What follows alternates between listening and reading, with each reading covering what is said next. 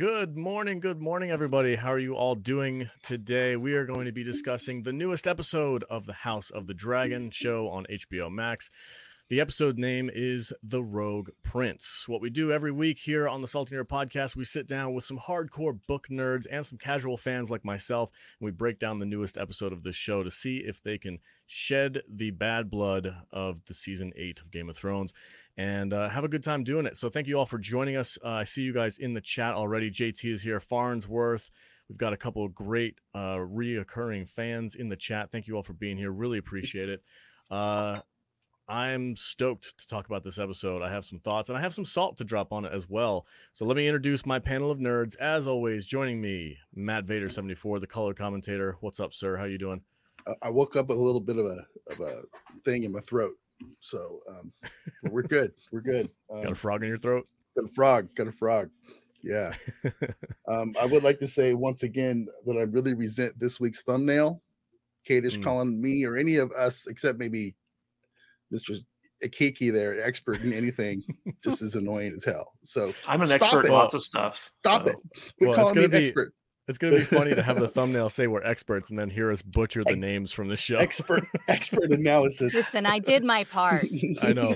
We got a text message from Jude this morning with all the pronunciations of all the various characters Thank in the show. You. Like, You're Thank welcome. you. Thank you, Jude. It and you know what? crazy. You're welcome. oh, Charles, it was driving me crazy too. This morning I was like, I have a, a list of names I need to text everyone. Yep. yeah. As someone whose name has been mispronounced countless over my life. I completely feel for this, so I'm a name nerd. Sorry. Yeah, so. no, I get it. I get it. That's all good. I blame so, George R. R. Martin for naming all these people weirdly. Yeah. I know, right? I mean, even I get confused too because some of the names, like throughout history, you know, first of his name, second of his name, third of his name. But then, even if they're different names, they're still the same name. you know, it was kind of that was actually, I mean, without going too far into that, it was very kind of like Lord of the Rings. Like if you were in a certain section of that world, like the mm-hmm. Rojo, the Rohain, like there was kind of an AO situation going on. So it's kind of like mm-hmm. the Targaryens, their names are similar, so it kind of fits. Yeah. So, anyway, Jude, welcome. Hello. Thank you for being here. And uh, Charles, welcome back. Thank you for being here as well. And last but not least, producer of the show, Matthew Kadish. Welcome, sir. Can't wait to talk about today's episode. All right. So, real quick, guys, in the chat, this is how this is going to happen. We're going to do a quick synopsis, a little bit shorter than we did last week, and just kind of give us the uh, the bullet points for the episode. And then we're going to go ahead and discuss it full spoiler. So, if you haven't seen the episode yet, I would suggest go watching it before you check this review out. And uh, thank you for joining us as always. And last but not least, I want to remind you if you do drop a super chat, which we really do appreciate the support, uh, we will be doing a segment at the end of this uh, live stream for just super chats. So we're going to star them, we're going to save them, and we're going to give you all of our attention at the end of this show. Uh, so that you guys can get your money's worth. Uh, we really do appreciate the support. So if you can drop us a dime, we'd love to hear from you in the chat. All right, so I have a really quick synopsis for this episode, and then we can dive into it and have a great time chatting about it. This episode's name is The Rogue Prince. It takes place about six months past the death of Queen Aemma. And uh, the synopsis goes like this: The crab feeder kills some more of Velaryon's men. Uh, Various uh, Viserys gets an offer to marry a 12-year-old, and he tells everybody, or everybody tells him that's a great idea, but he's not a complete creep, so he says no. Daemon steals an egg, and Viserys almost does something about it uh, Rhaenyra shows everyone what girl power can really do. That's it. That's the synopsis for this episode. Wow, you should have uh, let you do that. wow, man. I'm gonna I'm gonna just pick my battles. Hashtag girl boss. Yeah. Um. Okay, so I I'm just gonna get my salt out of the way. This is the only thing I kind of was a little bit like. Oh, I wonder if they're gonna be able to kind of play this game with uh, with this main character Rhaenyra. Um she's the main character of the show she's supposed to be the you know she's growing into the strong female character she she is the soon to be queen or the possible queen and i what i want to see from the character is a little bit of hesitation a little bit she's a young girl i feel like she needs to have a little bit of like a reservation about what she's doing i love the fact that she did some of the things that she did in the episode um but i just i was like she's a little bit too sure of herself i think and I, for that character's age and for the situation that she's in and for how she was raised, I feel like something needs to be there to show that she's like not just full bore 100%. I know what I'm doing. I'm the freaking boss. I'm going to do all this shit and get it done. I feel like her character would be more well rounded if she had a little bit of hesitation about some of these decisions. What do you guys think? Am I being a dick about this? Yes. okay.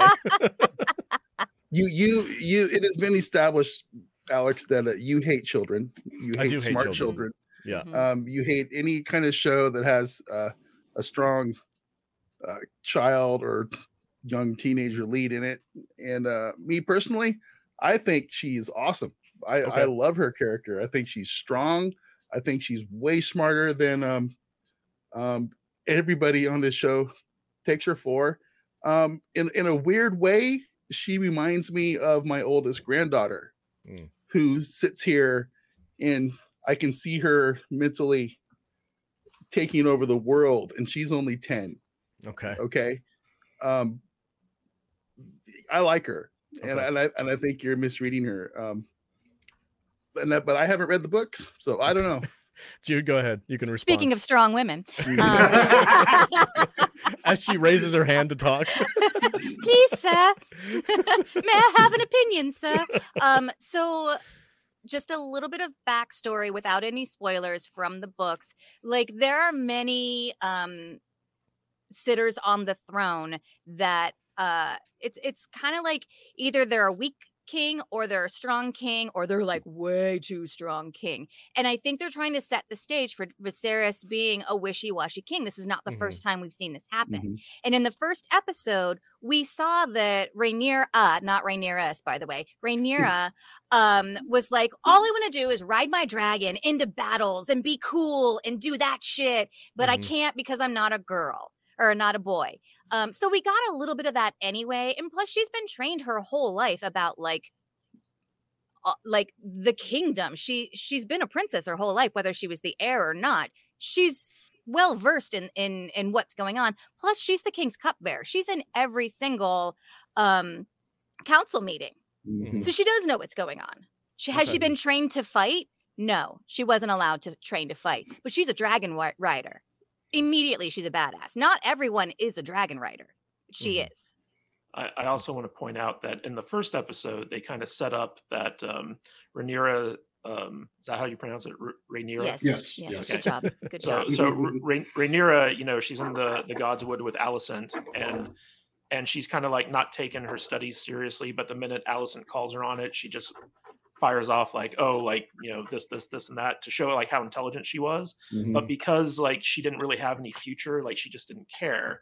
But now that she's been named the heir to the throne, um, she's kind of ex- like like um, asserting herself a little bit more and um and we see that in this episode and and people are kind of like well we appreciate that you're the heir now but we don't want anything to change but she, and she's like but things have changed and now like i'm trying to show like how good of a leader i can be because she actually has some skin in the game now Yeah. so i think that that that, that that's kind of like the difference with this episode is that Rhaenyra's pers- uh R- Rhaenyra is that right Yes. Yeah, you got uh, her perception her, her perception of her role has changed Mhm. and that's why she's able to do these things that Okay.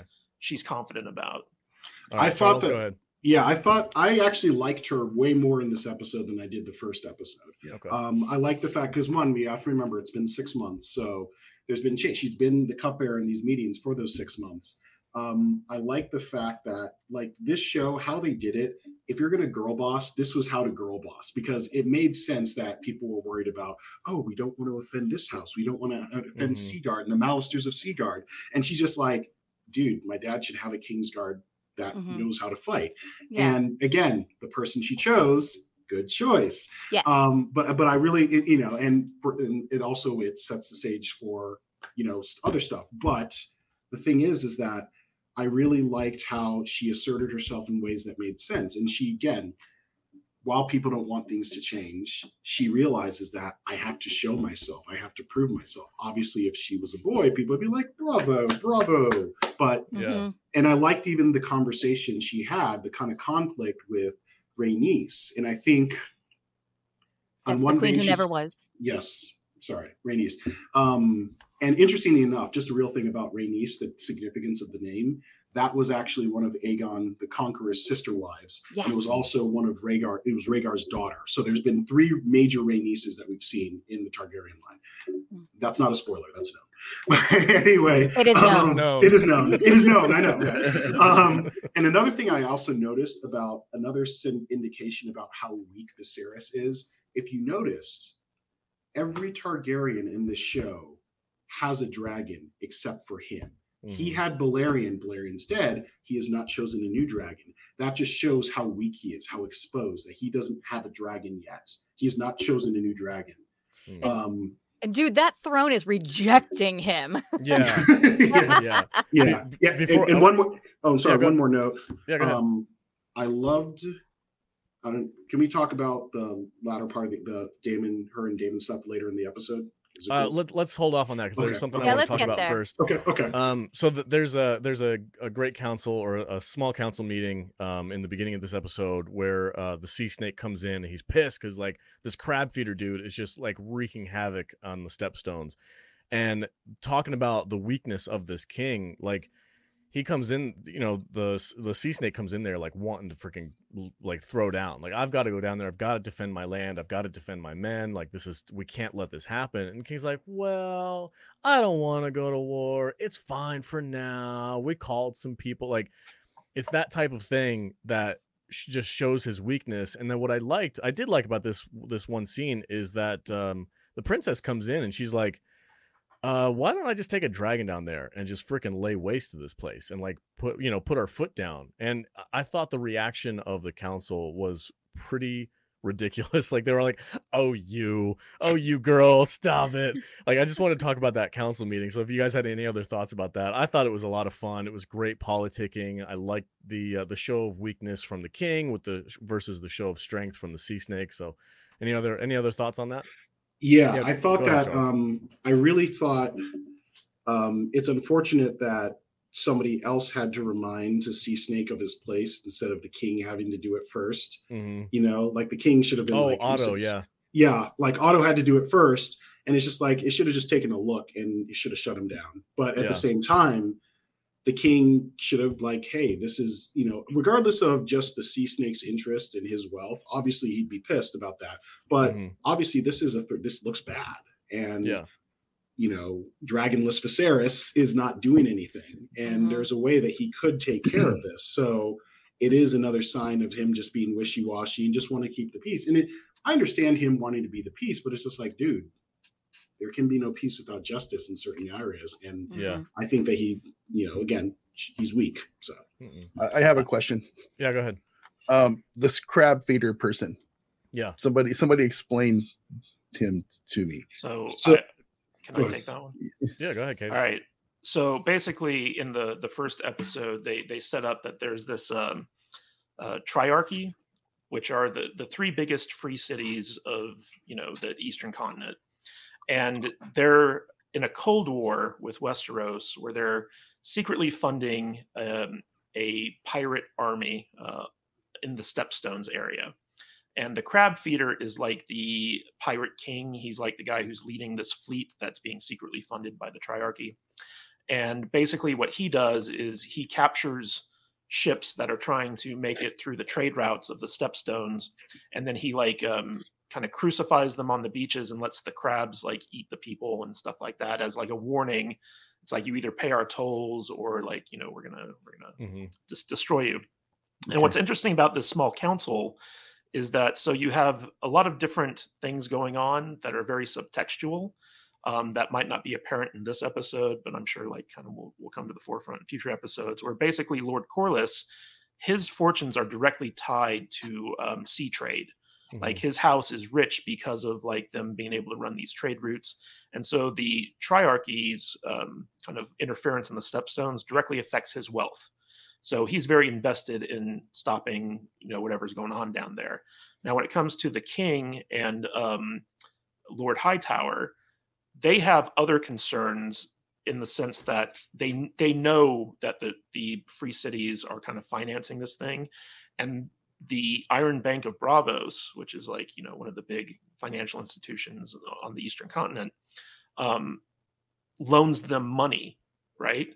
So Mhm. like they can't go to war with like the people that they're getting their funding from directly, you know. Mm. So so there, there's a lot of little things in there, and so they're trying to slow play uh, Lord Corlys by saying like, oh, we're, we're going the diplomatic route. We're, we're we're trying to figure out the best way to go about doing this.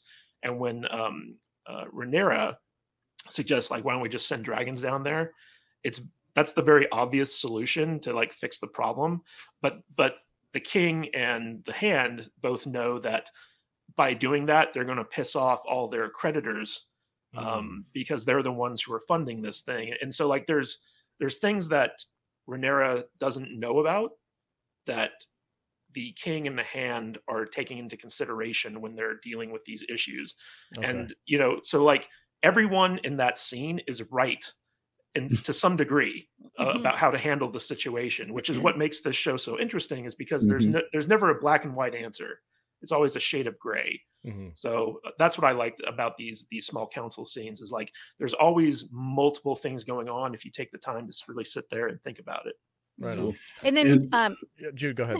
just and just to give you a little bit more background like when aegon first uh conquered and westeros became under like one kingdom basically it's only been i'm not exactly sure but maybe a hundred years since that happened okay um and um like just the weakness of Viserys when uh Corlys comes in and he's like coming in like hot like you don't come at your king like that Mhm. but um like when Viserys inherited th- in th- in, inherited the throne, the king before him, Jaehaerys, was the one that repaired the kingdom, yes. and Jaehaerys had his his work cut out for him because prior to him inheriting the throne, uh, the king before him, uh, Maegor, Mhm. destroyed everything, and the kingdom was like broke and and barren and war torn. And Jaehaerys is the one that repaired everything, and all Viserys has had to do is basically nothing his entire reign. So Mhm. he's not Babysit. cut out to handle Yeah, like yeah. really any any kind of conflict. And he's only So- been he's only been on the throne for like nine or ten years, right? like yeah. 10 years at this point. Okay, Yeah. And another and another thing, to, yeah, like to add to her point, Jaehaerys built roads. He reestablished a relationship with the faith. Uh, the only thing Maegor did, other than you know create the Red Keep and Maegor's Holdfast, is just like he the term Maegor's teats comes from him. Uh, but um, but going just about just a little a little slight backstory on the free cities. They were, with the exception of Braavos, which was built in secret. It's called the Secret City. Um, the other eight used to be actual colonies to the Valyrian freehold. So Mhm. that's one of the reasons why, if you see like anyone who's from Lys or some of the free cities that kind of has these Valyrian features, it's because there's a lot of intermarriages between the freehold and then these free cities. Um, so that's why Braavos is like they've never been conquered. That's why Braavos has this reputation, and it's also kind of built differently from the other free cities, the other eight free cities. So All right, the, the next thing I want to talk about, we kind of touched on already, but uh, the choosing of the new Kingsguard uh, by the princess. This was a really fun scene, and one of the things I really, this is a stupid thing to like, but I was watching the scene and I loved how, again, this is going to sound stupid, but I love how bright and colorful everybody's uniforms and and armor was. I just thought that was a really nice touch visually to kind of separate them from each other like I like old Game of Thrones, the original show, like everything was kind of muted. You know, there was like house sigils and stuff like that, but their armor wasn't like very noticeably different unless you were like specifically like a main character. Um, but I I just love the note like when she looks over the balcony and she looks down all the knights. I'm like, oh, that's this house and that's this house. I just I love that visual communication that this show did with us. Uh, do you guys have any other thoughts on on the choosing of a new Kingsguard? So much. Go ahead, Jude. Okay, so I, I'm gonna go book again. Sorry for anyone who doesn't want to hear about the book. You're gonna have to. Um, so uh, originally the Kingsguard was chosen because Agar's wife, who was also his sister. Aegon, What did I say? Agar. Aegarn. Oh sorry aegon's wife uh visenya um said that like basically basically this the city watch wasn't good enough and he was like what they're here to protect me and she took uh i think it was a dagger and she sliced him and she was like I could have killed you just then. You need a Kingsguard. And that's how the Kingsguard was made because they had to be like around and ready for fucking battle at any time. Mhm. So the fact that like his hand wants to like just be like, oh, well, we want to make nice with them and they're a very important family. Like, that's all fucking wrong. It should be people who know how to battle and who are ready for it. So Yeah, and- Rhaenyra made a right call. Yeah. Charles, and another thing too um adding to jumping off her point first and foremost the thing that it's funny and it's great Charles and I are going to start our own channel. yeah, Yeah. so i know Five that one of, hours the, long. one of the big issues that george r. R. martin had with the original game of thrones series is how the knights never wore helmets and i don't blame him for that i get that you can't see their face but it's just like Mhm. you got to make it look like hey this is actual combat they're going to protect their head so they show these guys wearing their helmets when it's necessary which makes sense Mhm. um, and yeah, and I love the fact that you could see the sigils of all these people. And to add to her point about Visenya and Aegon, it wasn't even just that she said, Hey, I can slash you. During their battles with Dorne, because it took cent- like decades, cent- centuries for Dorne to finally truly become one of the seven kingdoms. Mhm. At one point, the Dornish sent assassins and they attacked Aegon the Conqueror in the streets, and it was because of Visenya. Visenya saved his life because she Mhm. had a dark sister with her. So that was part of the impetus that hey, we need a Kingsguard. So Mhm. I really liked what Rainier, you know, granted, Rhaenyra's um, naivety when it comes to all the politics and stuff is actually a good thing because she's looking at things from a fresher and Yeah. sometimes better Very common sense time. very common sense like hey this guy actually has battle and what's great and again this is just i love what they're doing so far where it's just like we're seeing this this girl be a strong female leader but we're showing not just telling telling us how great she is it's Mhm. like she saw Criston Cole beat her uncle in combat. And so now it's kind of like, oh, there's a connection. He asked Yeah. for her favor. Now it's like she sees that, she recognizes them. She doesn't know these other guys, and she finds out they're just turning knights. So Mm-hmm. it made a lot more sense that, oh, okay, I've seen this guy fight. He's actually had com- he's actually had combat experience. He should be protecting my dad. Mhm. So I like it. Kadish, go ahead. Yeah, so one of the things I'm really liking about House of the Dragons compared to Game of Thrones is that in the books, George R. R. Martin kind of goes into detail about like everyone's armor, right? And different factions have like different styles of armor. Uh, most notably, the Kingsguard in, in the books, like their armor is kind of like enameled in white, and so like their armor's white, their cloaks are white, and uh, they're supposed to have a very distinct look to them. And when they were doing the original Game of Thrones series, they were like, oh, we can't figure out how to turn armor white, so we're just going to have them wear armor with like a white cloak.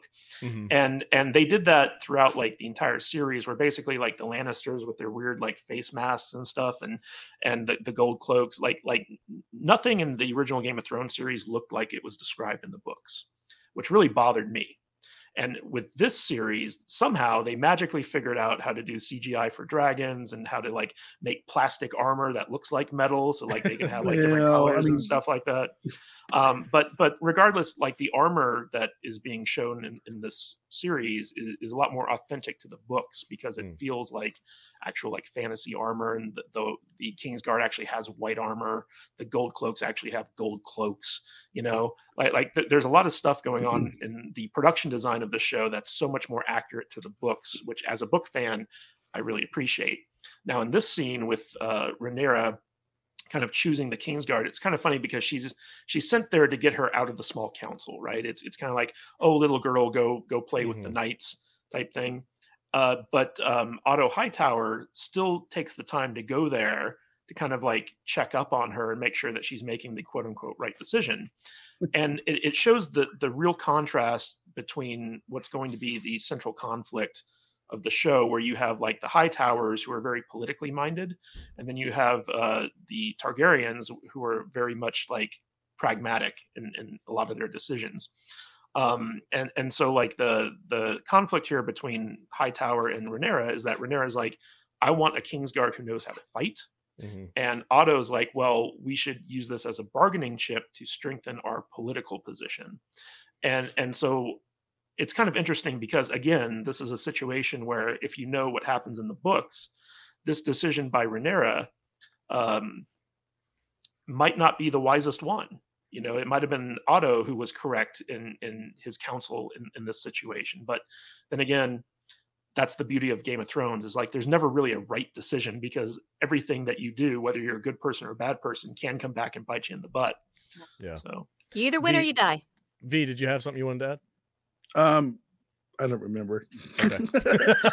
Um, And another, and another go, I V. did, I did want to comment. Um, there has been some um, discussion, some criticism about some of the armor and the shortcuts and stuff they're using on the show because they are doing things like having these guys wear um, chainmail t-shirts and shit underneath their armor to wear to, to, to cut corners on on their uh costuming and everything and you and if they're out there if you go out and find them they're actually really apparent when once you see them so um but yeah your your uh, comment about how you can tell each uh house by their plumage i guess is the best word to use um is is very interesting and i i did notice that last night when we were when i was watching this episode and Yeah. it was it was pretty cool So, Lord I- I Peacock, first of his name. yes. and, and, and, one, and, and one more quick note.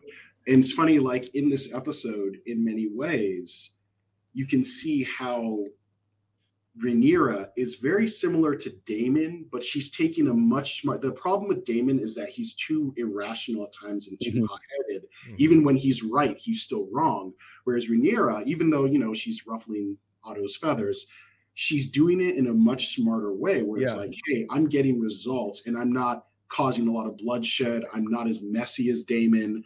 I'm clearly the better heir, even though I'm a woman. So. I, Well, uh, that, that's why that's why I, I like Daemon because he's he suffers from the same kind of thing that I'd have, which is um, um, I let my emotions speak for me before I think about the ramifications of what I say. You, you know, uh, and the, the the vomit that comes out of my mouth sometimes, especially when I was growing up, has gotten me in so much trouble. And I and I just see the same kind of thing with him. He's a hothead, yes, you Also, know, and. I that's why I like him. So Okay. Also Daemon has a history of like fuck around and find out. He's he's a Mhm. man. He's allowed. No, I, I I mean I mean it. He's a man. He's allowed to just like go in and fuck up and and learn from his mistakes. Rhaenyra's a woman. She's not allowed to like make decisions and be wrong. So that's why she's Mhm. she's very like um pre- like precise in uh what she's about to do like she stops and she thinks about it because if she fucks up she really fucks up she doesn't get the leeway that daemon does yeah, Okay. it's true. So this episode takes the time to kind of explore two different relationships between Alicent and King Viserys, and Alicent and uh, Princess Rhaenyra. Um, and I wanted to talk about those two scenes together because they kind of are in the same spot. Like Alicent is shown hanging out with the king, kind of like helping him through his grieving process, and they're becoming closer. And it's less like in the first episode, it was shown to be a little bit creepy, especially because Otto was like pushing her to do it, and she didn't really want to in this episode it's showing that uh the king has a soft spot and he's kind of been pretty nice to Alicent, and he's not like creeping on her in a weird way um yet I guess and uh it was just a it was an interesting scene where they kind of like get to know each other a little bit better and then Alicent immediately goes to his daughter and goes and helps her through her mourning process and goes down to the sept and they pray and they talk about their feelings and stuff like that I just thought that the episode took their time a lot with these two relationships, and I was wondering Mhm. what you, what kind of thoughts you guys had on on this. Uh, Just- Char- Charles, we can we can start with you if you want. Oh, sure. Yeah. So I think that I think that um I like the it's it you're right. I agree. If it would the Alicent Viserys relationship was a lot less creepy in this one. It felt a little more natural. And what I liked is they showed how that relationship was. She's still a little hesitant, but I think she was a little more I need to use my words wisely because she's 15 Yeah, um, but um, she was a lot more relaxed around him this time around. And you Mhm. saw his ease with her compared to when he was talking to a 12 year old who was Mhm. reciting what dad told her to. That was weird. yeah, and I'm glad Super they weird. played. I'm glad they played that as weird too. Um, but um, and then I like that they reminded us of that bond between Alicent and Rhaenyra, so that when her dad was like, "I'm going to marry Alicent," and she was just like, "Oh, you did what?" And especially how they had earlier in their episode where she basically i think i forgot what it was where he said like i think Viserys asked like you don't do you, I, I don't know if it was Viserys asked her or somebody asked like you're not telling Otto about this right like our conversations so or oh no that's it you're not telling Rhaenyra about our Right. conversations Yeah. Mhm. yeah, Yes. So I thought that, oh, I thought that was so smart because she's keeping that from her friend. And initially, Rhaenyra doesn't think anything of it because she's just like, oh, she's just, you know, being there for my dad. And so now she's just like, probably what has been going on. Mm-hmm. Oh, you've been you've been sneaking in my dad, and so she is like, it's a betrayal, and yeah, that's all. Oh, you I, you could Yep. see the "you played me" on Rhaenyra's face when Yeah. that happens Yeah, later. But we'll yeah. talk about it later. Go yeah, ahead. V, Vee. go, go I- ahead. You, you I, uh, say? I, I, I'm trying to figure out your guys' take on this a little bit because from the very get go, from the very beginning, um, Otto Hightower, Otto Hightower is a manipulative snake, Mhm. Mhm. and he is purposely throwing his attractive, hot, cute daughter into the king's chamber to do nothing but seduce him because he's playing a long game, and his daughter is playing right along with him, whether she's comfortable with it or not. You, you know, yeah, the, you know, the Game of Thrones is what this is. Hightower is playing a game for power, and it's very apparent. And I haven't trusted him from the moment we met. The he's he's got the look. He's got a look in his eyes that Index he's the, that that he's a manipulative shrew He's- shit. He's and- a lizard. He's you know you know, and his daughter Alicent, you know, she very much reminds me of uh, what was the girl the the the king's Margaery. Uh, oh, Margaery Tyrell. Yeah, it? yeah. I'm getting. I think I'm getting vibes of her from from the Hmm. last So show. you think she's in on it? So she's playing the game absolutely, she's them. Okay. absolutely in on it. She's Okay. hundred percent in on it. I, I, I feel like if she's I'm kind if of a I'm wrong. I'm wrong. But at uh, the she, they're playing it the way that she's in on this game. You hmm. know who Okay. who what 15 year old girl in whatever fictional universe is going to go start macking on your best friend's dad.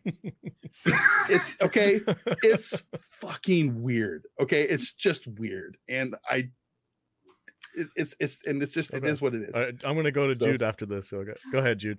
You I look like mean, you were I'm, ju- I'm just gonna say, like in this world, women are they have jobs to do that are it. given to them by their fathers. Mhm. Neither of these girls have mothers now to guide them. The only people directing them are their fathers. Hmm. That's all she has to go on. What's she gonna do? Say no and end up in a prison cell? Or nunnery. A nunnery. A Yeah, nunnery? nunnery. Yeah. She's gonna be a silent sister. Yeah. She's gonna be a stepped on. Yeah. Or she she could be the queen or she could be a stepped on. Or Yeah. septa. Uh, Kay, does she have anything to add? Yeah, so I have a different view of Alicent, at, at least at this stage, because I think she knows what her father expects of her, Mhm. but she never really crosses that line. Basically, she's just there because she can empathize with the king's uh, grief. Mhm. And the, the king picks up on the fact that like she's not there to manipulate him, she's not there to do anything other than to like help him through this tough time. And at this point, Rhaenyra and the king are are kind of they haven't talked for six months because like of the, the death of the queen and they're kind of estranged from one another. And so um, you, you see at the beginning of this episode that um, Alicent's actually trying to bridge that gap and, and bring them back together where she's like she tells Rhaenyra you know sometimes you know fathers don't speak the language of, of women and so like if you want to talk to them you have to initiate it. And she says the same thing to uh to the king where she's like she's like you know just if you go to your daughter she will you know talk to you and, and so like I, I feel like she's trying to be a good person she's like the Eddard Stark in this situation Mhm. and the the politics in her orbit basically end up corrupting her her goodness Mhm. uh, because there are all these people who are using her as a pawn in the in the larger chess game Okay, Charles, and then and then Jude. Go ahead. And, and another thing too is like to- going to uh, Jude, piggybacking on Jude's point. In this world, as a woman, like again, she didn't really have much of a choice here, and I think one of the reasons why she's used to it is because, like, and, and another reason why Viserys didn't see any foul play here is that this was the girl who basically eased the last years of his grandfather When he was the king those last two years. And so again, it's not like she has a choice. It's not like she's like, "Oh yeah, daddy, I'm willing to do it." It's like, no, she you can tell she was kind of weirded out by the whole thing, especially when he said, Yeah. "Wear your mother's dress." She was like, "Ah," you know. and she's like pick, picking at her fingernails constantly Yeah. Yeah. So I, I think that um, she honestly has good good intentions, particularly like what um, you guys said, where she's trying to bridge a gap. She's saying like, "Hey, you kind of need to initiate with your dad," you know, and she's ta- you know, there. She's she is trying to bridge a gap and i think she honestly has good intentions but yes it's like she's being used as a pawn by her dad to gain power and to get keep yeah. access to the king in a very intimate just kind of very ugh, gross way like intimate way to kind of have that power and that way and, and here's the thing there's no doubt in my mind that after she meets with the king she's going directly to her dad he's asking her so what do you say what do you guys talk mm-hmm. about so it's like she's kind of unfortunately, as many women in this world in this time period, they don't have a choice. That's just yeah. their role that they have to play in order to. That's how they wield power. That's the only way they can wield power is in those little avenues that they mm-hmm. get. You, you, you know what I wish they would do, and maybe they do it better in the books or something. But I want to know more about the relationship between the king and Otto. Why is Otto Hightower the king's hand? Because you know, maybe I'm wrong, but in, in from what I've gathered, you, you know, the king's hand is like the king's most trusted advisor and, like best friend and somebody he went to war with, you, you know, in, in in their past. And I, I don't think Otto Hightower, I think he he's looking after the king, but man, this dude's got ambition. He wants Oh yeah, he has the power. He wants the power. You, you know what I'm saying? Yeah. And I'm just I'm really curious about what their history together is and why he is the hand. So maybe you guys can because he was Jaehaerys's hand. Yeah. Okay. Well, what does that mean? Does that he's like, he's like is, that a, is that an inherited position? I thought literally, literally grandfathered in. That's what he yeah, is. I mean, we've said it before. Viserys is is weak. He doesn't make his own choices. Yeah, he doesn't yeah. make his own decisions. Mm-hmm. And Otto was the hand to the last king, so he was like, "Yeah, I guess I'll just I'll have you uh, advise me too because you did a good job with him." Yeah, yeah. And another also, quick I just, note. I just oh, wanted to say, um, okay. Alicent has no power of her own. No. So she is there at her father's behest, but I I think that everything that happens between her and the king is actually sincere. Yes.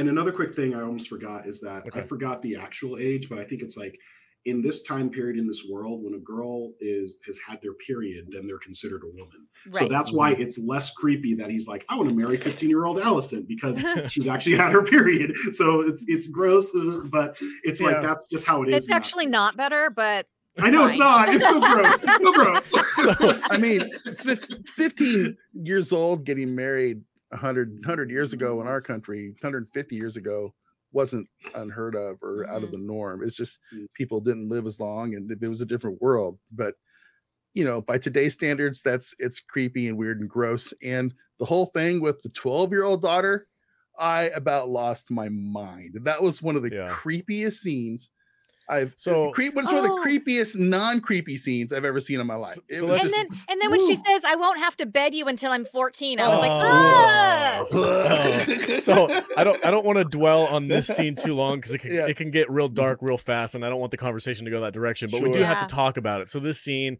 Uh, the sea snake and his wife uh, Rhaenys come to the king and say, "Hey, we have a proposition for you. Our families are both aligned with with uh, you know old Valyrian and, and Targaryen blood and this dynasty and all that stuff it would behoove you politically to marry mm-hmm. our eldest daughter, who happens to be 12, which is weird and gross. Um, but again, different time, fictional universe, whatever you want to say to kind of get past it is fine. We'll call it um, promised. Oh, promise, yeah. but um, what I, I just want to say one thing. I I appreciate that they didn't make the king out to be a complete creep, and he was yeah. like, "Well, I, I could I could raise you myself and turn you into my queen." Like he they never once showed on his face or in his intention to be like, yeah, you know, this might be an acceptable decision. Immediately, he was like, this is freaking weird, and I'm not into this. So I just I appreciated that they didn't make him out to be a total creep. Uh, well, any uh, any other? Go ahead. Yeah, can I can I chime in on this uh, before yeah. Charles uh, uh, shares his insights? Um, so what what's interesting about this part of the episode is that from a political point of view marrying the 12 year old is the correct way to go because you, you, you basically align yourself with a very mm-hmm. powerful mm-hmm. house um, you have uh, you know like you can't better right away but like you have like a girl who uh, in a couple years could start pumping out heirs um, so like we, he, we, we see Viserys uh, go to all of his most trusted counsel mm-hmm. and every single one of them is, is like yes yeah. go for this this marriage and if you think about the original game of thrones because what happened in that series is that you have uh, during robert's rebellion Jon Arryn who was much older than Viserys is in, in this, you know, in order to win uh, Lord Host, Hoster Tully's Riverrun, uh, Riverland armies, he had to marry Lysa, who was like 12 years old at the time. And he was like 40, she was 12. Mhm. And, but he had to do that if he wanted the political uh, alignment of the Riverlands. And so, um, you know, in that situation, that didn't turn out very well ultimately either. Uh, but it was the smart political thing to do at the time. And what we see here is is that Viserys, like he's creeped out by the idea of marrying a 12 year old because she's just so young. And, and he can see that. And he's still grieving the loss of his wife because he really Mhm. did love the queen.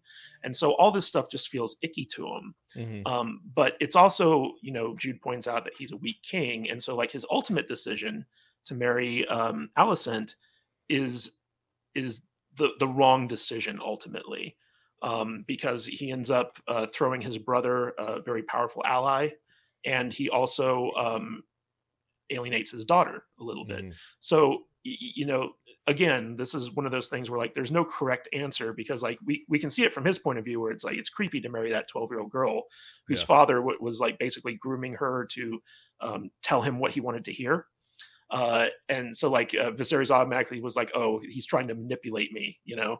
Um, but at the same time, from a from a political point of view, it was absolutely the right thing to do. So Okay. Uh, Yeah. Jude, go ahead. Uh, last thought for Jude, and then we got to move on to the next segment. So go ahead. well, well uh, Charles too, real quick. Okay. So yeah, and, and it was kind of it was interesting because you saw both Viserys and um, Viserys and Rhaenyra make very important decisions that made sense in the short term, but we'll see if how they do long term. And I think it was interesting where where Rhaenyra's was more cut and dry in terms of how it was. I think on one vein, even though Viserys is a weak king, it kind of showed that okay, he's not a bad person. And I think Mhm. that you, you can see the avenues in terms of how it was played. I think had had um Corlys, I- I- Corlys Valera, is it Corlys? The season was called the Corlys. season. Corlys. Corlys. Basically, Oh. I I think that um what happened is if Corlys had played his cards better and not been so aggressive, I wouldn't have been surprised if Viserys had gone that route. But I think it was just he came in so hard. His daughter was just basically being puppeteered in terms of what to say. The whole thing just kind of just, squeaked him out, and it squeaked everyone out. So, and you saw just his true warm relationship and rapport with uh, Alicent. It made sense, and yeah, he did make the. It was the wrong choice in terms of alienating Corlys and giving Otto more power, but it's just like it's also again how you play the Game of Thrones, and Yeah. Otto played it so much better than Corlys did. Even though Corlys had the power, he there's took a reason why Otto. oh, yeah he took more subtle action Yes. before he did six months Yes. before. Yeah, uh, literally, he laid the yeah. groundwork. So Yeah, And- Jude, and Jude, go ahead. What Viserys should have done in the first place was marry his daughter to Daemon. Problem solved. yes. Yes. Wait, what? Okay. What? Is, what? Who married? Who should have married who? He should have married his daughter Rhaenyra to Daemon, and then that would have we wouldn't have even had this problem. Uncle, niece. Oh, Mhm. Gross. That's Okay. Well, very it's I mean, Targaryens. Aegon married two of his sisters. It's the Targaryen way. Yeah. Speaking of Daemon, uh, the next big thing. This is my favorite segment of the show that we watched last night. Uh, the the whole egg stealing, Daemon kind of doing this standoff with Mhm. Otto. This whole scene was freaking so cool. I Mhm. love the politicking. I love the you know the dick swinging of these two guys like on on that bridge. They were just throwing insults at each other. And uh, it was it was a really cool scene. And then again, visually, because I'm a freaking nerd and I love dragons, like that scene where the dragon comes underneath the clouds and pops up, and it's like, here's my stance i'm gonna i'm gonna take care of the situation because nobody else none of you men can handle it i'm gonna do it myself so it was really cool i love this scene i'd love to hear your guys' thoughts on this uh let's start with uh jude go ahead Oh, uh, I thought it was really fun. I knew Daemon was lying about everything. Mhm. Um, and uh I I liked like the the tete-a-tete between um Daemon and Otto, but what I really loved was uh Rhaenyra coming in swinging her big dick and and just like walking through all of the Mhm. guard and just Yeah. being like I'm here to squash this. Mhm. Loved it. I loved it too. Uh, V, and then he turns buddy? around and throws that egg at her over Yeah. her shoulder. Oh yeah. Fucking Well, he never- bad. He never gave a Fucking shit about the egg. He never gave a shit about it. It was just a, like, he was that's just my egg. Yeah. That's my castle. Yeah. But I'm gonna walk away. I'm, I'm gonna choose my battles too. uh, V. Go ahead. What do you think about this whole scene? Uh, I'm, I'm with you. I think it was one of the the, the best scenes of the uh, the show. Um, you, you know, this show is basically a uh, it's Days of Our Lives on uh, st- on steroids, right? Um, yes. I mean, there's there's a reason uh, housewives and and and and ladies and women like this stuff because it is it's a soap opera, right? It, it is it's Days of Our Lives turned up to eleven, right? With with with dragons and swords, and that's As exactly the what dragon this is. It- It- well, yeah, As the dragon turns. yeah, exactly. Oh, ladies And, love um, them, but you two seem to know a lot about them. Yeah, yeah, and um, so was Game of Thrones. So was the last show. It's, these are soap operas with with fantasy elements, and that's why they're so popular. That's why these things break out of the nerd, um, the nerd window, and and they they they have 20 million people that watch them in the first week that's out. Um, that being said, um, I watch these shows not just for that, but I I like the dragon stuff. I like th- this this scene with the dragons coming in to Dragonstone and stuff, and and the confrontation between the uncle and, and his niece, and it was awesome. It was really good, and and I- and it really set the tones for these characters. I was a little disappointed in Daemon on this. I'm not gonna lie, Oh, she called his bluff. because she t- he was he was he got bitched. He Mhm. got slapped like a little bitch, and and by a 15 year old girl, and um. it was good. It was good. Her dragon flying in, landing there like a boss, you know, or Yeah. I- I walking like- through, and, and and and the soldiers whoop, parted parted the sea. You, you know what I'm saying? And she's like, "This is my house. You're here at my pleasure, and um, quit fucking around and give me my egg." And that was it. Yeah, it was basically a whole scene, and Real- it was real it was quick really good. before we go to Charles, um, I just wanted to say that uh, Daemon's dragon, like the the sound that it made, the sound design behind it was so much different than any of the other dragons that we've heard so far, and the look of it, like Jude mentioned last week, how different they all look and how colorful they are. This one, like this bright red freaking snake looking dragon with the two horns, Mhm. badass looking. Mhm. Uh, Yeah. Charles, go ahead, buddy. I loved it. I thought it was great. I thought, um, and honestly, other than Viserys himself, and actually, I don't even know if Viserys would have been able to fully diffuse it. Rhaenyra was the only one who could really do that because Yeah. obviously he's not going to hurt her. Mhm. You know, there's no way he'd do that. And just like she was the only one to diffuse it, I loved the shots. I loved how they kind of did that background where you saw you saw Syrax and you saw Caraxes, that's Daemon's dragon, Mhm. kind of on their respective porches. Like I thought it was just so well done. I was definitely getting Dany vibes in terms of when she kind of came in and kind of just, you know, girl boss. Like again, it was Mhm. done so well. And she was Mhm. and honestly, it made sense that she was going to do that. She's the heir. That's her uncle. He's not going to hurt her. And most importantly, Dragonstone is hers by right. yeah. It's not his. He's basically trespassing. So um, I really thought that I, I really enjoyed the scene in many levels, and I love. You're you're absolutely right, Matt. In terms of just that's one of the things that people love, whether it's a fantasy setting, Mhm. it's an oil field in a fictional Texas city from way back when, Or, or or a or a big farm in Montana. Big farm in Montana. shit. It's the same shit. People love those Yeah. dynastic dramas. These two families, or in Colorado, if we're going to talk about you know dynasty, people love these dynastic feuds. They love these very powerful people slinging delicious insults at each other. And hey, when you add dragons, makes it even better. Mhm. Yep. And I really feel that that's that that's really the drawing factor of this show, and it I- really encapsulated it so well. And I, I loved it. I thought the scene was great. So I really love the dynamic of the relationship set up between Daemon and Rhaenyra. Was that right? Um, yes. they set that they set that up in the first Yeah. episode. Mhm. You know, they they have a relationship. They have uh, uh, a familial bond. A a Like spirited, they're they're very like yeah, too. very much so. And yeah, putting those two together as rivals is is interesting and i know that's Yeah. kind of probably what this whole premise of the show is but i, I like their i like their at i like their relationship yeah. I like I like y- that you she know, came in talking old Valyrian too when she walked Yeah, up. I'm- She just, like, every time they do that I love is it when they speak Valyrian. i love Yeah. how they're they're in they're intersecting that into to the story because they only do it when they're trying to like make it so other people can't understand them. And Yeah. it's, It it's cool how they them do it. above. Yeah. It It elevates does. them It absolutely everyone does. else. Yeah. Kanish, you got anything to add? I do. So one of the things I really liked about, and it is the best scene in this episode. Uh, one of the things I really liked about uh, the portrayal of Dragonstone that they didn't quite do in the original Game of Thrones series is that Dragonstone is basically a very symbolic um, uh, seat. Uh, it's on a volcano, a volcanic island. It, you can't really, even though like there's lots of land there, you can't grow anything on it Mm. and and because of the volcano nature of it uh, it's constantly shrouded in mist. It's it's very dreary. It's a very dreary place because of, Mhm. of all the mist. And in the original game of thrones show they didn't have any of that. It was just like okay here's an island.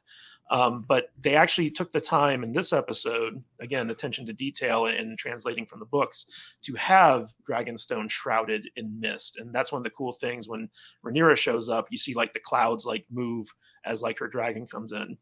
Um, but more than that, um, the best part of this scene, in my opinion, was when uh, um, Daemon sees uh, Sir Criston Cole, who's now a member of the King's Guard, and he's like, and, and he's like, "Oh, was it Sir Crispin? Was it?" And and, and, and, and, and Criston Cole, Cole's like, uh, you know, actually, it's it's Criston Cole, my prince.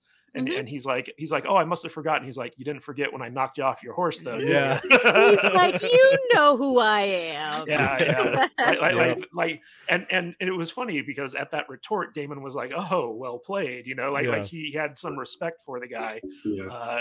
because because not only can can he joust at the tourney, but he can joust. at the I board can as well. just verbally. yeah, ex- exactly. And um, but the the thing that really struck me about this scene is that so Daemon, th- this was a fuck around and find out trap, definitely, where he Mhm. basically he went, he stole the egg. Uh, he specifically knew that his brother would not come for it because he, he just knows how it works. And so it was a lure to get Otto Hightower out there.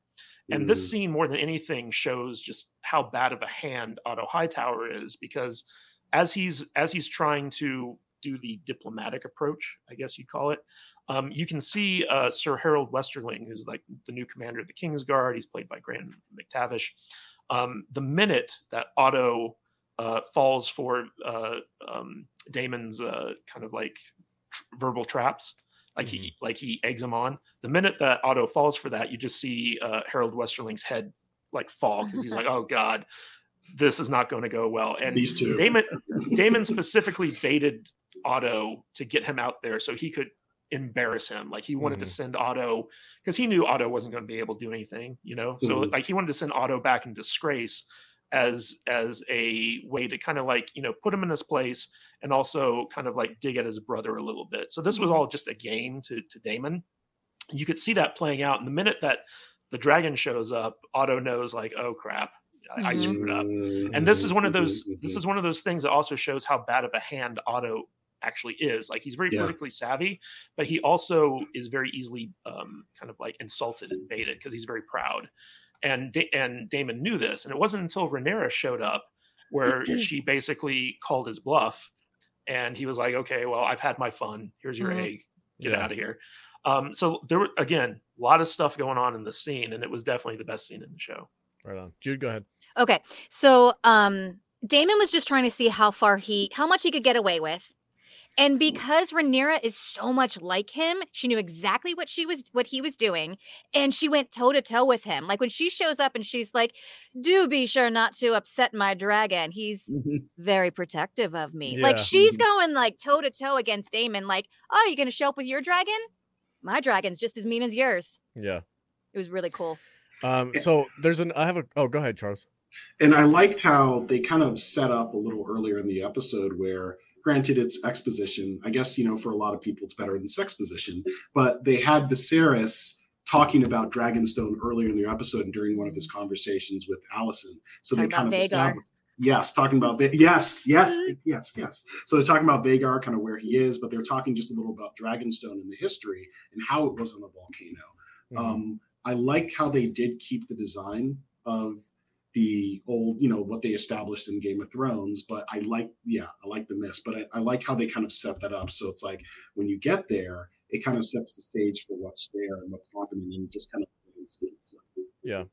So then, immediately after this scene, uh, we get a little bit of exposition between Daemon and his mistress that kind of spells out the whole thing that he was completely bluffing the entire thing. They're not getting married. She's not pregnant. In fact, she can't get pregnant, and she's pissed because Mhm. he was basically using her as a pawn to get a rise out of his brother. So I was I was curious. Does anybody have any thought? I don't have much to say about that. I just like the dialogue. I like that she was, you know, she kind of reacted the way she did. She's not just along for the ride. Yeah, She she's like, you just put her a target on my head. Yeah, she's like, Mhm. "What the hell, dude? I came to you for safety, and you just threw me freaking under the Yeah. bus." Like, I don't like, you know what they're gonna do? They're gonna kill me. Yeah, I, I actually, I actually thought for a second that when they were having that discussion, that he was just gonna like grab her by the back of the neck and throw her out the window.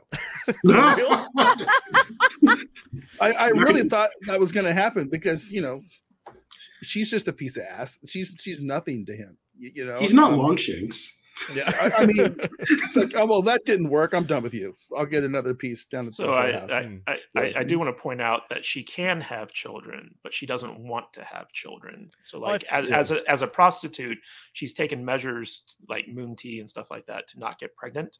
But Mm. she she she said in that scene um, that you know she made the decision never to get pregnant because she doesn't want to have children. Mhm. right. But she can she she can have have them, and in fact. oh, okay. That's something, no spoilers, but that's something that comes into play a little bit later on. Oh, okay. I misunderstood she- what she said because she said something along the lines of like, "I've ensured that I couldn't have kids," or I'm, um, something like that. I she thought made, she, she made a comment about about the curse of birthing or something like that about how yeah. you know because women die in childbirth in this world and you know who uh who wants to go who through wants to that risk She also that. she, she also saw it as a I think she also saw it as a prison. She kind of Yeah. mentioned that like I don't want to be imprisoned by that or something Right. like that. That was kind of her mention. these Yeah. damn kids are always up your ass all the time Tell me Like, about I it. totally How dare get it. Totally. Cue one of Alex's kids walking in right now. Exactly. Yeah, but but, uh, but Lady Misery was looking pretty good in this episode. so. Yeah, yeah, she does, and I, I liked her uh, her accent too. Do you guys remember? Um, uh, Shay. T- yeah, Shay with her weird like fake accent, but then Yeah. this lady like she actually pulled it off in this episode. This lady was really a great actress, great scene. Uh, I had a lot of fun with it. It was it was nice dialogue and, and it kind of made sense. So I- she's best. She's a better actress than Shay. Um, Yeah. But I think the thing is, I, I don't know if they, I don't know if they mentioned this, and this isn't really a spoiler, because Mysaria is, I think she's Lysene, if I'm not mistaken. So yeah. So All right, so the aftermath of all this, once the dust settles and they all go back to the Red Keep, uh, the king makes the decision not to marry the Sea Snake's daughter, the 12 year old girl, uh, but instead marry Otto's daughter, the 15 year old girl. Slightly better, I guess. Um, which then completely throws everything uh, to the to the sea. Just like he he's pissed off. Uh, the sea snake is pissed off. He runs off and he goes and he goes and hangs out with Daemon. Is like, let's team up, Mister, because I hate your brother just as much as you do. And uh, then we have this betrayal between Alicent and uh, Rhaenyra. So it, it, everything kind of falls apart at the end of this episode. Everybody, nobody's happy at the end of this episode, which I think is it's gonna set up a fun episode after this, which we kind of see the aftermath of all this. But what did you guys think about the ending of this episode and the weak king's uh, decision to not marry his uh, political friend? yeah i guess. need i need the book readers and Kadish to explain the uh the, the web of deceit that's going on here so Okay, I have a, I have a bone to pick All right, go ahead. because what the hell was Allison doing in a small council meeting? That was Oh, what was that's she doing right. there? That's actually right. Yeah. As soon as they panned over to her and she's like, "What?" That was, oh, that was only for like the the scene to be like have Rhaenyra's reaction to her. But like, what was Oh, she doing right, there? That's what I was gonna say. She shouldn't have been there. that's a That's good point. true. That's a Good I, point, wa- yeah. I was really annoyed about that. That she was Okay. even in there. That's Okay. true. Yeah. Get the It's woman out of the small council. That's almost. I wonder if the king told Otto beforehand bring her bring her along to to bring her along Oh. Because uh, I'm gonna make an announcement today and she needs to hear it. Like I, I wonder if there's something. Well, then why wasn't Rhaenyra like, "What the hell are you doing here?" Yeah, yeah, that's a good point, Jude. Uh, so Charles, did you have anything to add about this uh, ending of the episode? I loved the messiness of it all. I love how everyone's kind of like it seemed like certain things were going in the right direction. The Saracen Rhaenyra were kind of, you know, kind of smoothing things over, and then just this whole thing just blew a bomb. And I think that again, even though he made the a less creepy short-term decision, the long-term implications, particularly his relationship with Corlys Velaryon, Mhm. now that relationship is in the crapper right now. and so now Corlys is going to Daemon for help with the crab feeder. Um, I, I like, and it'll be curious to see where that goes, that situation. But I really like how we're seeing these strange bedfellows. You know, that's what makes the again, that's what makes these soap operas so interesting is that enemy and my enemy is now my friend, and these strange alliances because hey, I got reject, rebuffed here.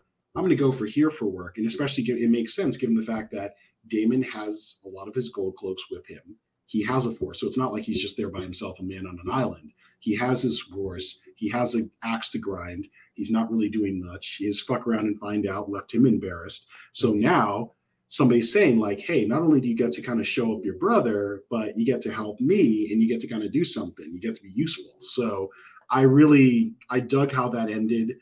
It'll be curious to see, you know, the ramifications for Rhaenyra and Alicent's relationship. And I completely agree with you, Jude. I didn't even think about that. Like, why they only did that for that? They could have done there. There would have been a better way to do that. Yeah. Um, because there was no explanation as to why she was in the small council meeting. I was like, uh, can council. anybody just come in here? Yeah, it's like it's supposed to be sacrosanct. What's going on? Um, but yeah, but and I like again, they set things and the thing with the whole thing with the crab feeder and even just with Corlys's kind of ambitions. It's not just something that was just done for the episode. They set it up in in the first episode. They talked about the Mhm. crab feeder and the triarchy, Kingdom of Three Daughters. They talked about that in the first episode. So this is a good continuation. So even though this episode is a lot more talky, there wasn't really as much action. It again sets the stage very well. It's a great continuation of the first episode, and it sets the stage for what we're going to see in the next episode and maybe further down the line. So I thought that that ending scene was a great jump off point, and it was a good kind of like, okay, what's going to happen next? So Yeah. Okay. Kadish, go ahead. What's your final thoughts on this uh, episode? So one of the things that I'm finding very interesting is kind of like the symbolism of the throne slowly killing Viserys. Uh, in the first episode, we had this wound on his back that wouldn't heal from sitting on the throne, and in the first episode, he cuts his finger on the throne. And in this episode, we see that that has um, basically turned into an infection. His Oh, finger's wow. black. They had Mhm. to put put it in maggots to uh, to have him eat off all the dead flesh I choose and, death. and, and and and so little by little we we see that the throne is kind of rejecting Viserys, Mhm. um, and it's because of these decisions that he makes, like at the end of this episode. Because if you think about it, okay, if you're going to go that direction, then betroth um, uh, uh, I forget her name, Rhaenyra, um, this- to Corlys's oldest son, so that you can. Ha- you know, um, join the houses that way, so it's not as big of a blow but instead he he makes these um, decisions which morally might be right and best for him but from a political point of view they're wrong because he basically thrusts um, Corlys into an alliance with his brother who has a who has a claim to the throne as well. And so there's a lot of stuff going on here that um, that just shows like how bad of a political ruler Viserys is. Mhm. and um and and you know like he's he, he he's setting the stage for like his own family's downfall with all the all these decisions. And it's very interesting to kind of see them like set all this stuff up especially if you're a book reader and you know uh, you know what's in store for uh, the rest of the season um, but one other scene i wanted to point out which i i really liked was there's a scene where basically viserys goes to uh, lord lyonel strong who's the master of laws on the small council and this is a character we saw him a little bit in the first episode, but he becomes a, a very important character, and his Mhm. family becomes very important in the Dance of the Dragons going down the road. And uh, I, I just, I kind of like the idea that, like, you know, Viserys turned to him to be like straight talk, tell me what you think, because he seems to be like the most straightforward of, of his small council. Like, he doesn't really have any like agendas or anything like that. And the guy was like, like, dude, you need to take up this proposal because it's the smartest thing to do.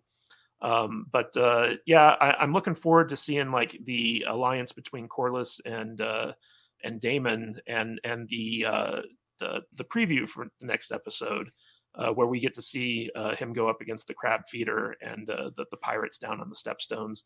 Looks very very interesting. So we're gonna get some action next ne- next episode. Yeah, visually the crab feeder guy looks freaky as hell, and I'm super stoked to uh to get That's to a see guy? him. I think it's a guy. I thought it It's was a a guy. lady. no, it's a Oh. guy. Uh, okay, so I have a question for the book readers. There was something back when we were watching Game of Thrones a couple of years ago. I remember there being uh, Uh, some talks of a king who is called like the King of Scabs or the Scabbed King or something like that. Are they talking about Viserys with his like getting cut by the throne all the time? That was the Mad King. That was the Mad King. That was the Mad King because So two- because. Oh, go ahead. Two different two different people then. Yes, yeah, Okay. two different t- Targaryens. Okay. One's crazier. Okay. Gotcha. I just I for some reason I when every time we see him get cut by the throne, I keep going back. I'm like, oh, are they talking about the same dude that in the last show that we watched where they were like, oh, he's the one who always had scabs on him or whatever. Okay, different guy. And Cool. and, and just and one thing I will say, book wise, is that this is like what's happening with Viserys is in line with what has occurred to him in the books, where he was getting cut and these wounds weren't healing properly. So, just Mm. an FYI. And, I and it's interest, it's interesting because the books are told from different sources they're like a Mhm. historical record so you have a lot of unreliable narrators but the show is- is saying like okay here's what really happened you know? okay, cool. Uh, v, you were gonna say something? I said I I, I love that Matthew uh, pointed out the allegory with the throne, basically killing the king with the death of a thousand cuts. I didn't even pick up on that until till just now. I thought he just had like I thought he had like grayscale or something weird that was Yeah. moving in on him or something. But Well, um, yeah, it's cool. Pe- people keep talking about grayscale with the with the crab feeder, like Yeah. whether or not that person has uh, grayscale, which Yeah. I'm interested to find out. And this is a great comment too um, from the Yeah. Jedi of Chicago. The throne injuring Viserys is a great callback to the idea that the throne is alive. The theory that the throne is sentient. Uh, uh, Maegor the Cruel was killed by the throne. So that's an also an interesting thing, and I, I think they're doing it real subtly, where it could Mhm. easily be explained that he's just kind of klutzy and he gets cut a lot, or it could be there's something you know well the, super the interesting thing about Maegor's death is is like no one actually knows how he died. No, uh, it, it's a mystery. Maybe but, but he was fa- he was found on the throne with his wrists slashed. And and through his Oh. throat too. and through his yeah, throat. And and the thing and the thing about Maegor, just one little note is that he was somebody where they kind of said, you know, when a Targaryen is born, the gods toss a coin. Yeah. And even though they never straight out said it, but Maegor was probably crazy, just like the Mad King. He was just Mhm. more martially able to enact his cruelty himself, and he was also writing Balerion the Black Dread. Yeah. I'm I'm looking forward to to episode three when Viserys gets a infection from the throne, and they go down and they go down to the market and they put his feet in a in a in the tub full of little fish, so the fish can. well it, it, it, it looks like we're getting a big time jump in the next episode as well at least Yes. nine months right Yeah, well, yeah, we went six months from episode one to episode two, six months. So we're gonna do another jump, which has taken almost more than a year from episode one. So it's it's a lot Yeah, of time. because the next episode is called "The Second of His Name," and we see that uh, that um, the new firstborn son uh, comes along with it's right there in the with, uh, teaser. Al- Al- Alicent and uh, and uh, Viserys. Yeah. It's, So there's got to be a time jump there, unless Yeah. you know. I'm, I'm thinking it's probably at least like a year and a half because that toddler looked like he was like maybe six months old at least. so okay. I'm thinking it's a year Had a and full half. head of solid white hair. Yeah. yes. All Funky right. little Uh, before we go on to super chats, uh, last round. Any final thoughts for this episode? Uh, Jude, go ahead. I'm really excited that there was a mention of Vhagar because uh, if you haven't read the books, Vhagar was one of the original dragons that were ridden in to conquer Westeros, and no one knows where he is. And he is the current biggest dragon in the Hmm. world. Yeah, Very cool. because the original three were Balerion, Vhagar, Vhagar, and and, uh, and- Meraxes. Meraxes died in Dorne during the war, the first Dornish war. I think the first, yeah, first of the second Dornish war. So after Balerion died, Vhagar's the largest. Mhm. Vhagar was also Visenya's dragon as well. Cool. Right I on. thought it was No, Rhaenyra's. Mera- Merax, Rhaenys had Meraxes. Oh yeah. Okay. Yeah. Yeah. Yeah. Because they died together. Okay. Yeah. Okay, cool. Do you guys think we're gonna see that dragon? Is it? Oh, I don't know. okay, we're getting nods. We don't, I don't know. know. Okay, maybe. I think I don't so. know. We'll see, I think we'll see. so. I'm not saying anything. I'm not saying I want more dragons. That'd be really cool. Well, I, they said, I know nothing. I'm Jon Yeah. Snow here. I think Yeah. they said that we're going to see eleven dragons this season. 17. 17. 17. 17. There's like Oh, they over announced it? 30 or something that Yeah, they did. they Wow, planned okay. for the show. Very cool. something like that. Yeah. Right on. All right, Katie, let's go ahead and start pulling up these super chats. Uh, people in the chat, uh, we are taking super chats right now. So if you if you want to support what we do here, drop us a dime and uh, we'll read your comment and uh, talk about it. So go ahead, let's get the first one. Backyard TARDIS Nick over here with five dollars. Thank you, sir. I love the united stance against Alex's kid booing. Goonies never die. Yeah, yeah. That's a thing for me, man. Like if you're a kid and you're just like way too sure of yourself and you're just taking care of business, it does stretch my uh or if you're suspension a of woman. it's it stretches my suspension of disbelief a little bit. So I, I would have liked to have seen a little bit of hesitancy, but her been like, "Man, should I go stick my freaking neck out here and do this?" yeah, all right, fuck it, let's go do it. It's like I just a little bit of a decision there, but she was just like full bore, hundred percent, showed up, took care of business. I don't know. I'm being a dick, I guess. My bad. Mhm. All right. Always. the next uh, five dollar super chat from Fluffy Panda. Thank you so much, very generous. Uh, it was weird in the show. It's obvious Otto is pushing his daughter to get cozy with King, but on the behind the scenes, they act like they don't. Uh, behind the scenes, like them together in their in the room together. Is that what you're meaning? I think. Uh, do you guys have I any think, I think about that's this? what she means. Yeah. Yeah.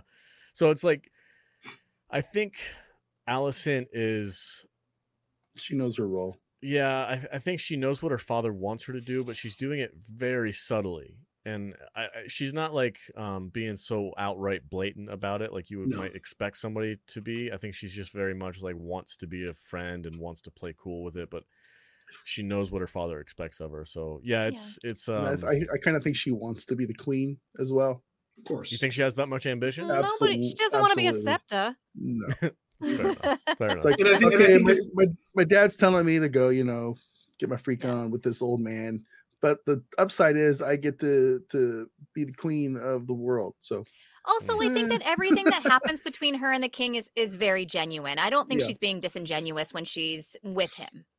Hmm. I think she's got a lot of she's got a lot of stress because she's balancing her father's Picking those- expectations. Yeah, Yeah. exactly. That's the thing. We're Mhm. seeing that fit manifest that way. So she's balancing her father's expectations, yet not only is she trying to be as genuine and as authentic as possible to the king, who happens to be her best friend's dad, uh, who lost a wife, and then of course she's got her friendship with Rhaenyra. So it's just like she's got these three very important relationships in her life that she's trying to balance. And again, by the end of the episode, she's lost one of them. She's lost one of those poles. Well, we don't know if she's mm-hmm. lost it, but we know it's, one of them is damaged because of the decision that Viserys made. So how does she navigate that going forward? Because you even saw, like, and, and, and you're absolutely right. I think going back to your question as to why she was there, there was no surprise. I'm guessing that there was a conversation before the fact that because Otto, when he, you know, when that announcement was made, where Viserys said, "Hey, I'm going to marry us, Alicent," you say Otto's kind of like looking at his daughter, kind of all smug like that. So there was definitely a discussion beforehand.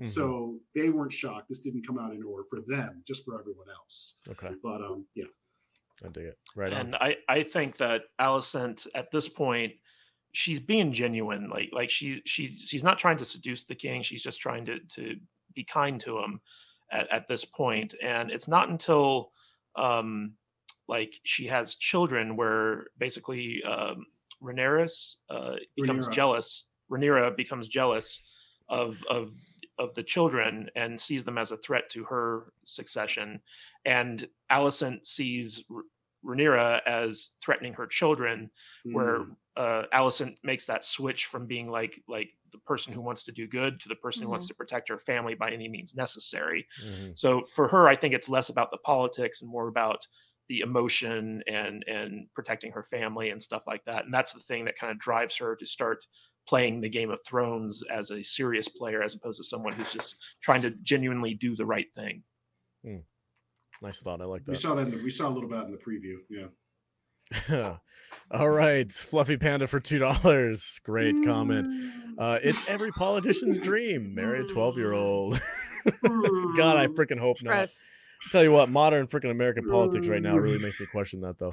thanks for Um, the two dollars, Fluffy. Thanks you for the two dollars. Great comment. You, you sick Uh, bastard. you weirdo. Um, yeah, it's there's definite uncomfortable things about this universe, but we've we've dealt with that before. Game of Sure. Thrones. I mean, there's a lot of really uncomfortable things that happen in that show. One of the ones that really took me aback was um, when Jaime Lannister um, took Fucked his sister. fucked his sister by Oh, force right. At her son's grave. That was the one where I was like, that was in Game of Thrones. I was like, is that really Oh, necessary? oh. Like, Jesus. It that didn't happen. It didn't happen like that in the books. That's what I'm saying. Like, it didn't seem necessary. I was watching this, and I've heard people who, who read the book say that didn't happen in the books. I'm like, well, No. why the hell would you put that It in the it, it, movie? it did happen, but it It wasn't. didn't happen as- like It was that. consensual. It was yeah, it consensual. didn't happen like that. Yeah. Okay. Yeah, it was just, it was a really dark scene. And just bring it to the real world, you know, uh, Laura Ingalls married Almanzo Wilder when she was like 14 years old. wow, you're taking us back. You know, right, Little V? house You prairie. right. I am right. You're right. Deal That's true. Yeah, we lived in a messed up world. Wow. All right. That was her it. manly. I know. it for Hey, uh, hey, Charles, Charles, do you know like the uh, age of um, of uh, not consent, but uh, like like when they come of you- you- age. when they come of age, uh, do, do you know what what that age is? Where basically um, a child can start ruling as a lord as opposed to like having a regent. It's I think it's like at least in the Game of Thrones universe, I think it's like 13 or 14. Yeah, it's 13, 14 when they can start ruling when yeah, when they start ruling on their own accord. Yeah. Okay. Okay. I think Jaehaerys was uh 15 when he was uh Actually, let me Anointed. Yeah. yeah. I, I know the the young right dra- the the young dragon, um, the guy who tried to conquer Dorne. I think he was 15 when he assumed the throne. Okay. Yeah, people are young in this universe. yeah. Yeah, it, All right. actually, in the book, in the books, 16. Rhaenyra is is like eight years old. I Yeah. think. Wow. It's 16. Uh, it's 16. 16. Yeah. 16. Okay. Mhm. All right, cool. All right, guys, that's it for this episode. Thank you all for being here in the chat. Appreciate the support. Nick and Fluffy Panda, thank you guys so much for the super chats. Really appreciate it. Uh, tune in next week. We're going to be covering episode three, just like we do every week, 9:30 a.m. Pacific time. We will be breaking it down, talking about it, having some fun, being nerds. Uh, so thank you all for being here. And uh, just so you guys know, we will be going live on Twitter Spaces tomorrow for our main podcast. We're doing Judge Dredd with Sylvester Stallone, and then the Karl Urban Dredd. So we're doing uh, original versus remake uh, this week on the podcast. So we're gonna have a ton of fun. Be there on Twitter Spaces, and if you're not already, head over to our Discord uh, server, saltynerdiscord.com, and join up there. You're gonna get all of the notifications on when we drop videos, when we're doing watch parties, trivia night, all kinds of really fun stuff Mhm. over there. So if you're And not all the already, stuff we do on uh Discord is free. Yes, everything's free on Discord. If you are a, a club member, go to saltynerdclub.com, $5 a month. It gets you access to a special Discord chat within the server and also a huge library of content as well. We'd love the support. Uh, our goal right now is to get to 100 Patreon members. Uh, so head over there to the saltynerdclub.com area and sign up. We'd really love it. And uh, there's a couple of uh, club members in the chat right now Mhm. and you can ask them if it's worth it and i guarantee you they're going to say absolutely yes we have a ton of fun with our club members all right let's get the heck out of here matt vader where can they find you on the socials and what are you guys doing on saturdays Uh, well, first off, I'm gonna go have a watch party in our Discord immediately following the end of this discussion. Ooh, you're gonna watch See? We're gonna watch See season three, episode one. Nice. So we can talk about that tomorrow. And um Saturday, what's going on Saturday? Saturday, I believe rings of power right Rings of Power starting up this week, Oh. right? Mhm. Right, Matthew? So yeah, I'm not sure who our uh special guests are going to be this week, but we'll we'll let everybody Well, know. We're, so. we're going to have a, a fantasy author on with us, as well as Smud Boy, who's a big There you go. YouTuber, and uh, Odin's movie blog as well. Oh, sweet. joining us, in addition to Brian from the podcast. So full panel. nice Awesome.